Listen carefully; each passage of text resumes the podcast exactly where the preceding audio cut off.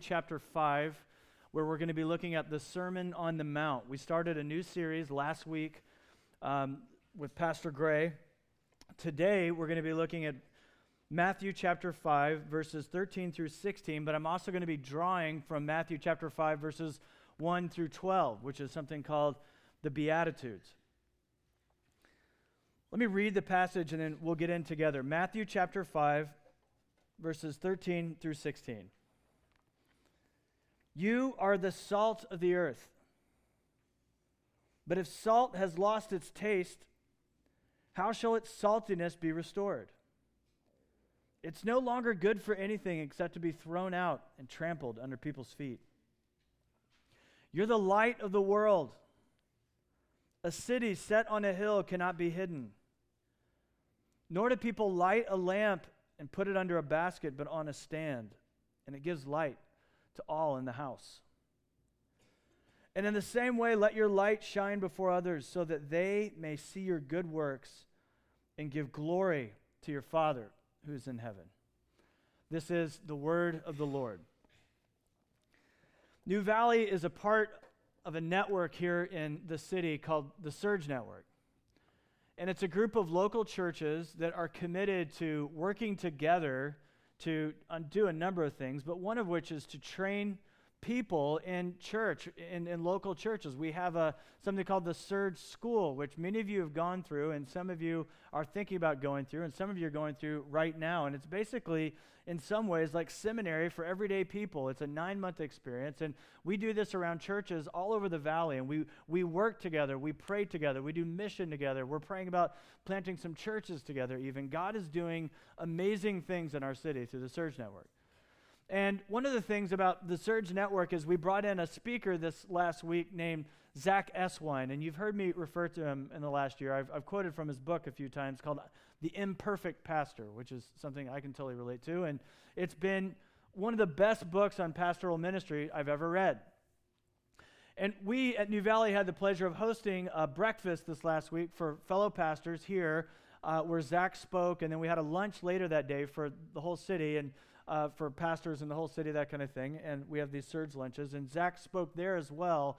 And in both talks, what he was reminding us pastors is to shape our goals and dreams and desires for ministry in accordance with the way that Jesus defines the goals for life and ministry and, and to, to lift up those things that Jesus values instead of what the world values for ministry. Now, you would kind of think that pastors wouldn't need a reminder to like shape their ministry in the church according to what Jesus values. You would kind of hope that guys like me would already get that. And while we understand that and we know that to be true, we need a constant reminder, honestly. I need a constant reminder to not listen to the values that I'm taking in through the world and, and what happens even and sometimes in the church, saying this is what's important, and instead have to redefine and reshape and reform the values that Jesus says. This is what should define a gospel church. This is what should define a minister. This is what should define what, what is good and right and what is the good life for churches and ministry, right? For the next several weeks, we're going to join the disciples sitting at Jesus' feet as he called the disciples up to a mountain and he spoke and he preached this sermon. And many people consider the chapters 5 through 7 of Matthew to be the highest ethics of, of any teaching that's ever existed the Sermon on the Mount. This sermon that Jesus preaches, some of you have heard this over and over and over, and, and I'm pleading with us, those of us that maybe you grew up in church or, or you were in Sunday school and you've spent your year, life you know, in church and in the Bible, I'm pleading with you to give fresh ears to Jesus' words in this sermon, to join these disciples coming up to the mountain, sitting at his feet, and trying to listen with fresh ears to what he may say to us. And what he's going to say will be difficult to hear. He is going to call us to redefine our lives according to His will, His purposes, and His kingdom, but it will not be easy. And so there's an implicit warning there. This is hard. Jesus is basically inviting us and he's saying, Let me share with you what I value and what is important in my coming kingdom. Now, Matthew is the writer of this gospel. He's the one that has uh, traditionally been known as the author of this gospel. And for Matthew, it's super important that we understand a couple things. And one of them is this that Jesus is the fulfillment of the Old Testament story, that Jesus is the culmination and the fulfillment of the Old Testament. He is a son of David, he is the greater Abraham. And he wants us to also to see that he's the greater Moses. He is the fulfillment of all that has come. He also, this is a very important theme to Matthew and of course Jesus, is the idea of the kingdom of God. Jesus is proclaiming the presence of the kingdom of God with his physical reality on the earth. As Jesus is now on the earth, Jesus is saying, The kingdom of God has arrived. And now Jesus pulls away from the mount or from the crowds and from and calling these crowds and disciples up to the mountain and he's going to say, "Let me describe to you what life in my kingdom is like." Let me share with you what the kingdom of God is like, and let me share with you the attributes and the values and the things that I, as God, define reality as. And I'm inviting you then, he's saying to us, to contrast that with the kingdoms of this world. I'm inviting you, would be disciples of, of mine, to, to contrast what I'm calling you to with the kingdoms of this world, which are bent and they're broken and if we're honest, largely selfish. And so, as we spend the next several weeks looking at marriage and how we should treat our enemies and the issues of forgiveness and, and the issues of divorce and, and all these other very, very practical issues, Jesus is going to say, Would you please, as my followers, define your life according to what I value? And today we're going to see two things a disciple's character and a disciple's influence, a disciple's character and a disciple's influence. And rather than saying a disciple, I'd like to say us as the disciples of Jesus, the disciples' influence and a disciple's character. First, the character. Jesus calls his followers up to the mountain. And it's interesting, in the beginning of chapter 5, he says the disciples came up. And by the end of chapter 7, it says that the whole crowd had uh, been gathering around Jesus as well. Jesus takes his followers to a mount for teaching and shares with them what life in the kingdom is like and compared to the kingdom of this world. And he begins his sermon, Matthew chapter 5, verses 1 through 12, with what is traditionally called the Beatitudes. In Latin, this means beatus, meaning happy or blessed. What is the good life? What is the blessed life? What, it, what does God consider the blessed life? And in that section, Jesus, Jesus gives a list of attributes of the people he considers blessed, happy, the type of people who get it right, and who's in this list? Perhaps you were here last week when Pastor Gray preached on this. The poor in spirit are blessed because theirs is the kingdom of heaven. In the other gospel writers, it says the poor. Those who mourn are blessed, they shall be comforted.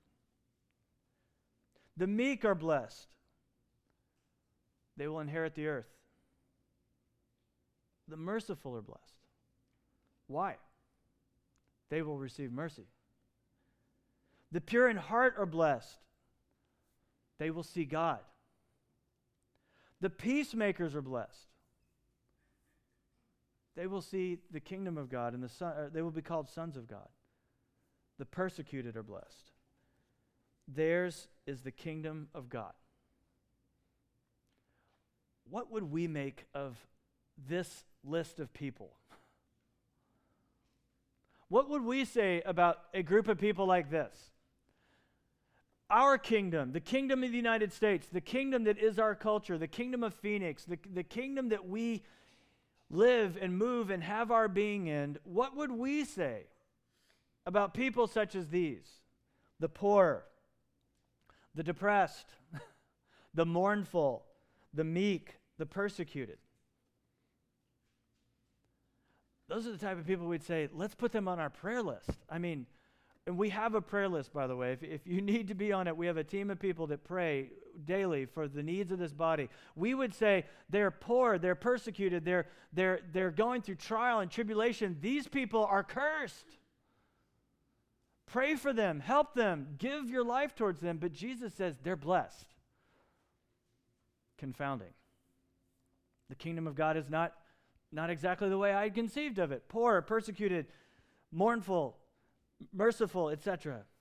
If we created a list of attributes, if somehow Google could put together a, a, a, beatitudes of our culture, what, what would we say about who's blessed in our society? If we collectively as a society could, could say, like, these are the blessed people among us. Blessed are the popular and the famous and the celebrities, for theirs is the kingdom of Instagram and Snapchat. Blessed are the pretty and the handsome and the beautiful, for theirs is the kingdom of adoration and praise. Blessed are the rich and the powerful, Their, theirs is the kingdom of Wall Street and Washington, D.C. and Manhattan. What would we say? Who are blessed? Actually, truly blessed. Jesus says, Follow me. Sit at my feet. Listen. Listen to my words. What would it take for you to have a general sense of well being and blessedness? I mean, really. What would it take for you to be able to take stock of your life and go, I am blessed? And, and, not in some superficial, syrupy, sappy, spiritual way, but like literally be able to believe and mean it when you say in an authentic way. I am among the blessed people. I am blessed I, I am living the good life. What would it take? For you to be able to live with that, to be able to say, This is true of me, I can live in that. And obviously, that's a complicated question. And it's going to depend on who you are, who, who answers that. We would all probably answer that in a variety of ways. Age, age will factor greatly on how you answer that. What is the good life? How would you determine the blessing is, right? Well, a 16 year old is going to define that much differently than a five year old. We know that. And a 16 year old is going to define it much differently than a 75 year old. What is the blessed life? when would I be blessed? Pastor Gray mentioned last week just how different like four and five year olds are at Christmas. Like we were talking about how parents, you know, conspire to give a blessed Christmas and, and they, mainly grandparents, pour out hundreds of dollars on young little kids, on giving them the blessing of Christmas, right? And, and then you stop and ask a two year old and a three year old and a five year old, like, what was your favorite gift? You know, it's like, it was the box, right, that came with the blessed $100 gift. They played in the box, or, or it was a coloring book, or something small. A five year old is going to answer the question much differently than a 16 year old, and a 75 year old is going to answer the question much differently than a 16 year old. But what is the blessed life? Will money make you blessed? There's a nuance to that question, if you think about it. And it's not so simple to answer. Our, our, our, our knee jerk reaction is to say, no, of course not. We're in church. We have to say, no, money will not bless you. But research has shown there's a, there's a well known study that there is a certain amount of money that actually will bless you. If you are going without your daily needs, if you're scrounging for every meal and you can't put two nickels together, you can't find food to eat or shelter for your family, there is an amount of money that will bless you, and it's the amount of money that provides what you need to live maybe slightly more, so that you live with a little bit of room to breathe, so that you're not in debt. And what research has shown, if you have enough money to have your needs met, it actually can give you an amount of happiness. But beyond that, what happens? And by the way, it's actually not that much money.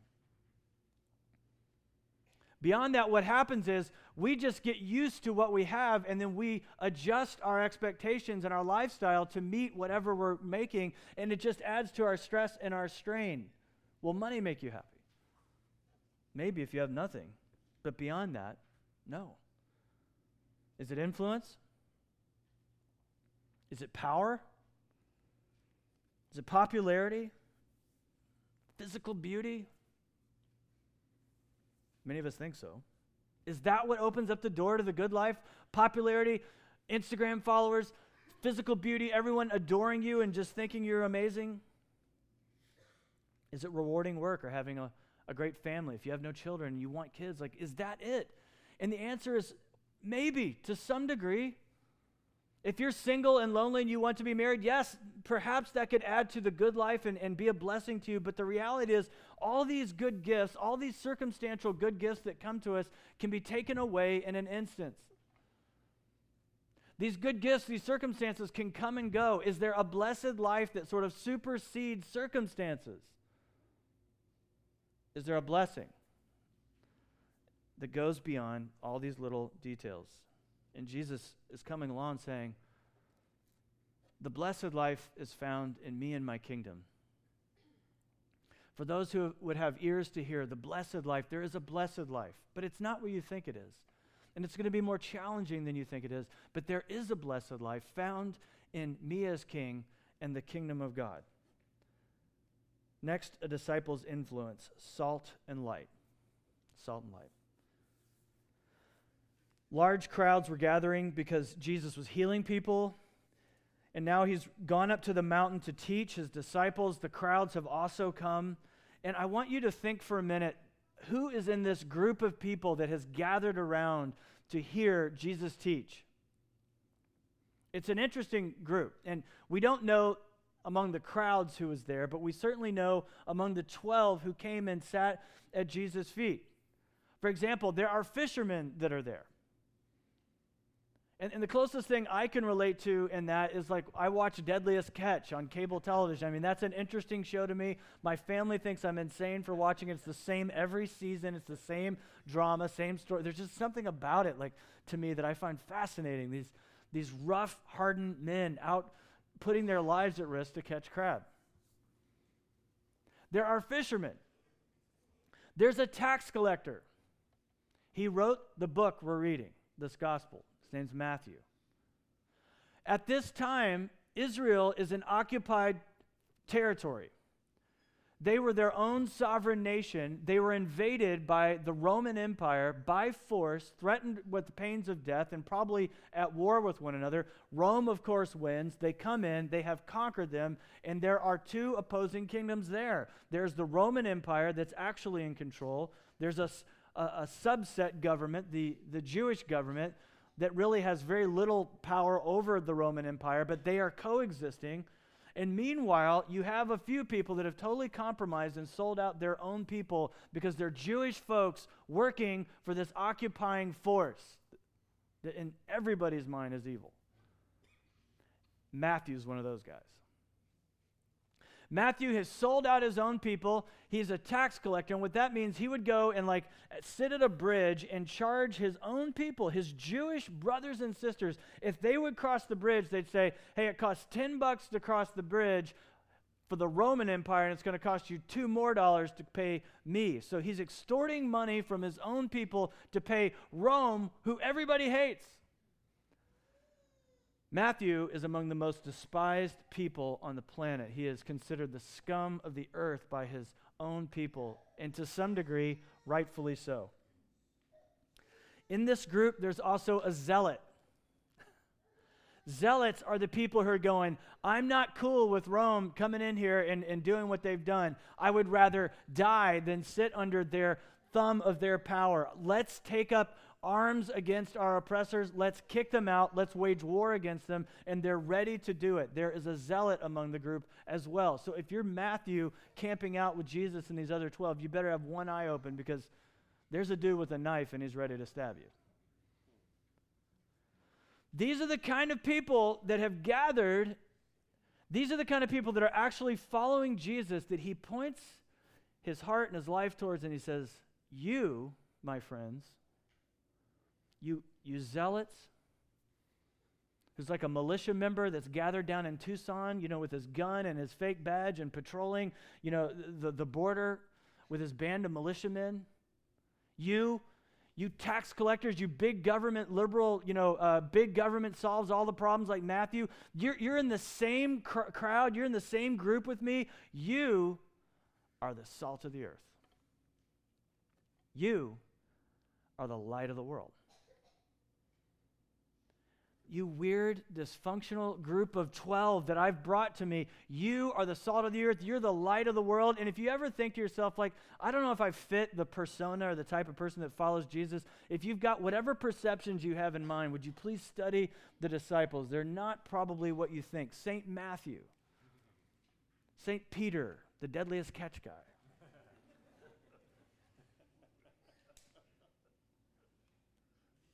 These are the ones that are called salt and light. And Jesus is using this household metaphor that they can all understand completely because they all have salt in their home and they all have light in their home. We, of course, have salt. I have like eight or nine different types of salt now. Morton's used to be fine, right? I mean, they're little blue, but now I have Morton's for everyday common salt usage. But then there's kosher salt and there's sea salt and there's flavored salt. And there's all this different, and then people come over like to make appetizers at our house. Or we're throwing a party and they leave it. So literally, our cupboard, we have like a whole salt section of our seasoning area. So I can relate to salt, and so can you. And light.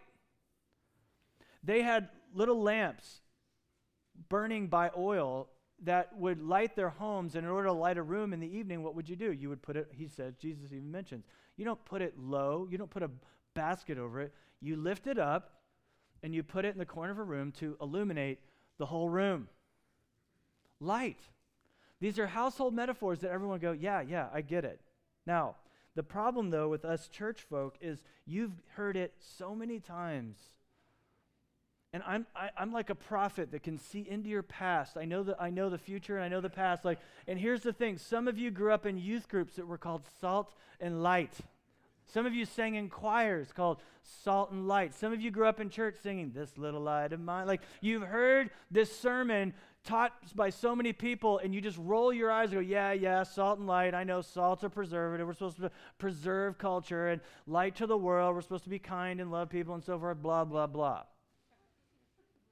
But I'm pleading with you, especially if you're if you're a new follower of Jesus or, or you're just considering it, like these words may be fresh to you. But those of you who've walked with God for a while and have heard this, please would you hear again with fresh ears and listen to what he's actually saying. He literally tells them, You're the salt of the world, but there is a warning here that if they cease to be flavorful as salt is meant to be, and he doesn't mention the preservative effect. Instead, he talks about flavor. If salt loses its saltiness or flavor, what good is it? It's thrown on the ground, it's trampled. He says, You're the light of the world. It's impossible to imagine a city that's being illuminated on a hill could be hidden. He said, It's just not possible. You don't take light in your house and hide it, you lift it up. And so, what he's saying is this, friends, we are called to be light and salt. But the reality is, this is right on the heels of him describing the type of people who are blessed. We have a tendency to take one or two verses out of context and read it individually, apart from what came before or what comes after. But let's put this right in, in, in the place where Jesus said this in a sermon that, that he didn't pause you know, over two verses and stop. He's just said, Blessed are these people. You're the salt of the earth, and if you lose your saltiness, what good are you? So, what he's saying is this, friends, New Valley, if we cease to be poor in spirit, we've lost our saltiness. If we cease to be pure in heart or to cease to hunger and thirst after righteousness, then we're, we're less salty. We don't taste as good anymore.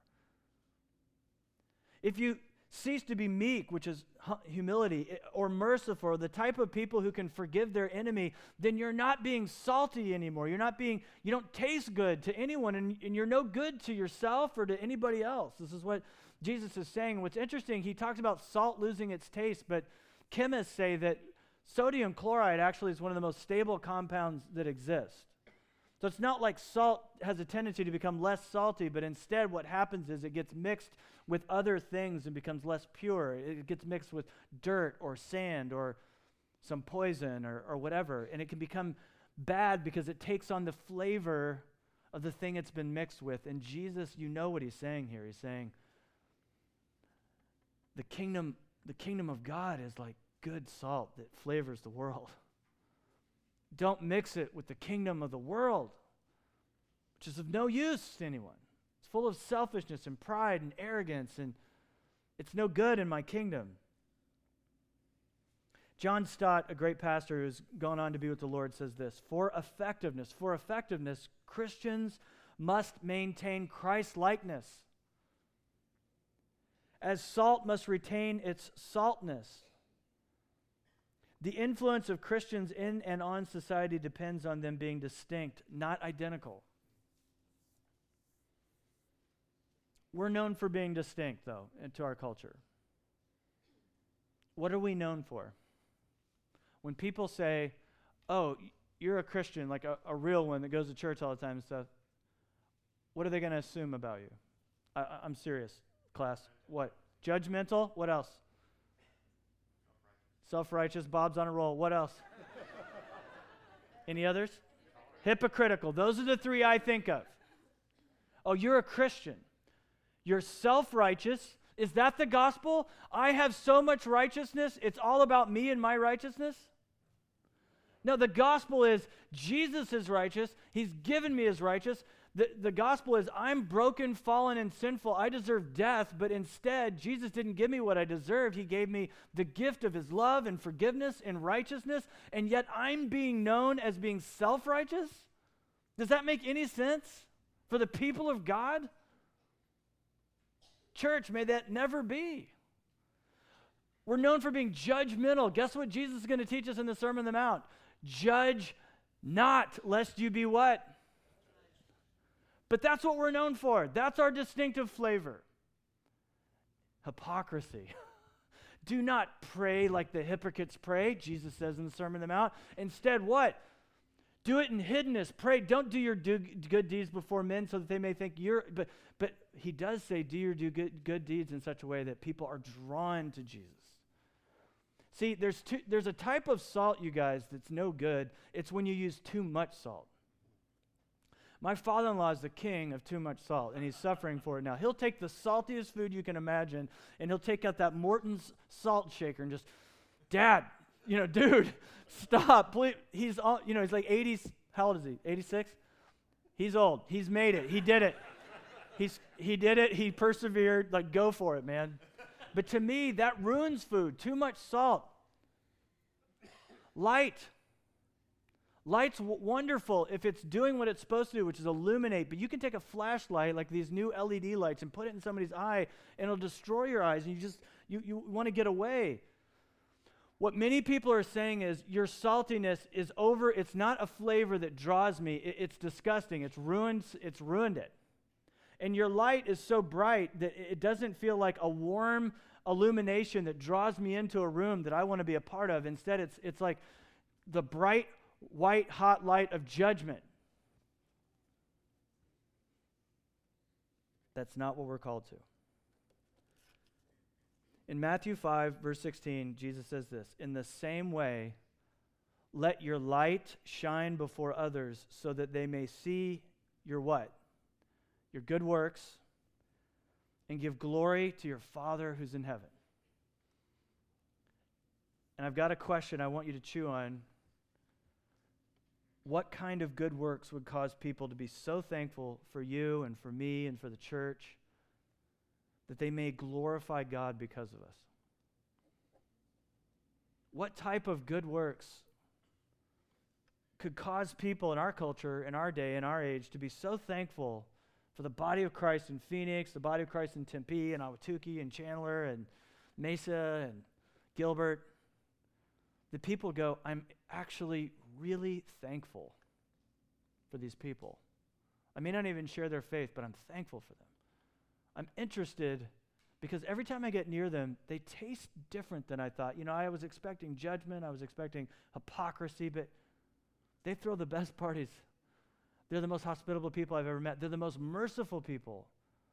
They're not filled with self righteousness and pride. In fact, they're meek, they're mild, they're humble. What type of people must we be in order to draw people by our good works? What kind of good works will be done so that people go, ah, that's the God I want to glorify? Some takeaways. The point is not simply to follow the ethics of Jesus, it's to follow Jesus. The point of this sermon is not to simply understand this ethics as if like it's just some body of knowledge. Instead, it's to know Jesus and to be known by him, to know the King of Kings, to know the Lord of Lords, and, and to, for him to know you. And out of that knowledge, you know, in a healthy marriage, for example, you rub each other wrong, but if you really love one another, you, you want to please one another. When you really love someone, if you're a good friend, good roommate, good hu- husband, good wife, you, you know there's often conflict, but you want to please them. And so you do everything you can to please them. Jesus is saying, This is my will for you, but this is also my gift to you. I want to bless you. This is the blessed life. You think it's by defining sex this way, but I'm telling you it's this. You think it's defining marriage this way, but I'm telling you it's this. You think it's by living your life full of worry and anxiety, but I'm telling you it's this. Finally, we have been blessed to be a blessing. We're called to be salt and light to people. This blessing, Jesus is saying, I want to share with you the blessed life. I want to give you the blessed life, but it's in order to be a blessing. We're not called to be a blessing and that be the end result. We are being the gift of being a blessing according to Jesus' teaching and words in order that we, because he's the fulfillment of the Abrahamic covenant, like Abraham was blessed to be a blessing, so too are we blessed to be a blessing. And so, church, New Valley, who are you called to bless? Not in some general sense. I want names, I want addresses, I want phone numbers. Who are you called to bless? Who are you salt to? Savory, tasty, delicious. Who are you light to? Not a blinding light, a warm, warm light drawing people in. Who's going to point to you someday in the kingdom of heaven and say, I thank God for them? It was their saltiness, it was their, it was their savoriness, it was their light, their warm light that drew me to the kingdom of God. Let's pray.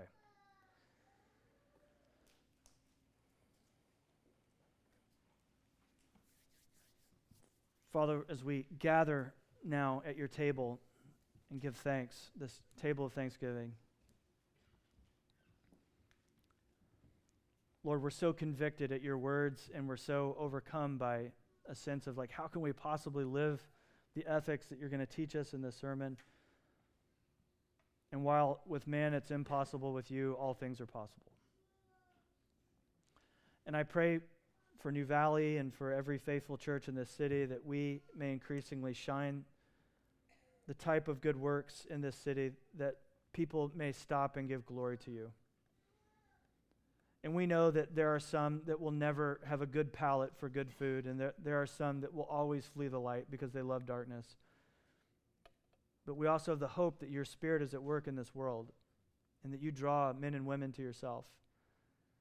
And so, Lord, use us by your grace and mercy to have influence that is humble and merciful and meek, filled with goodness and light. We ask this in Jesus' good name. Amen.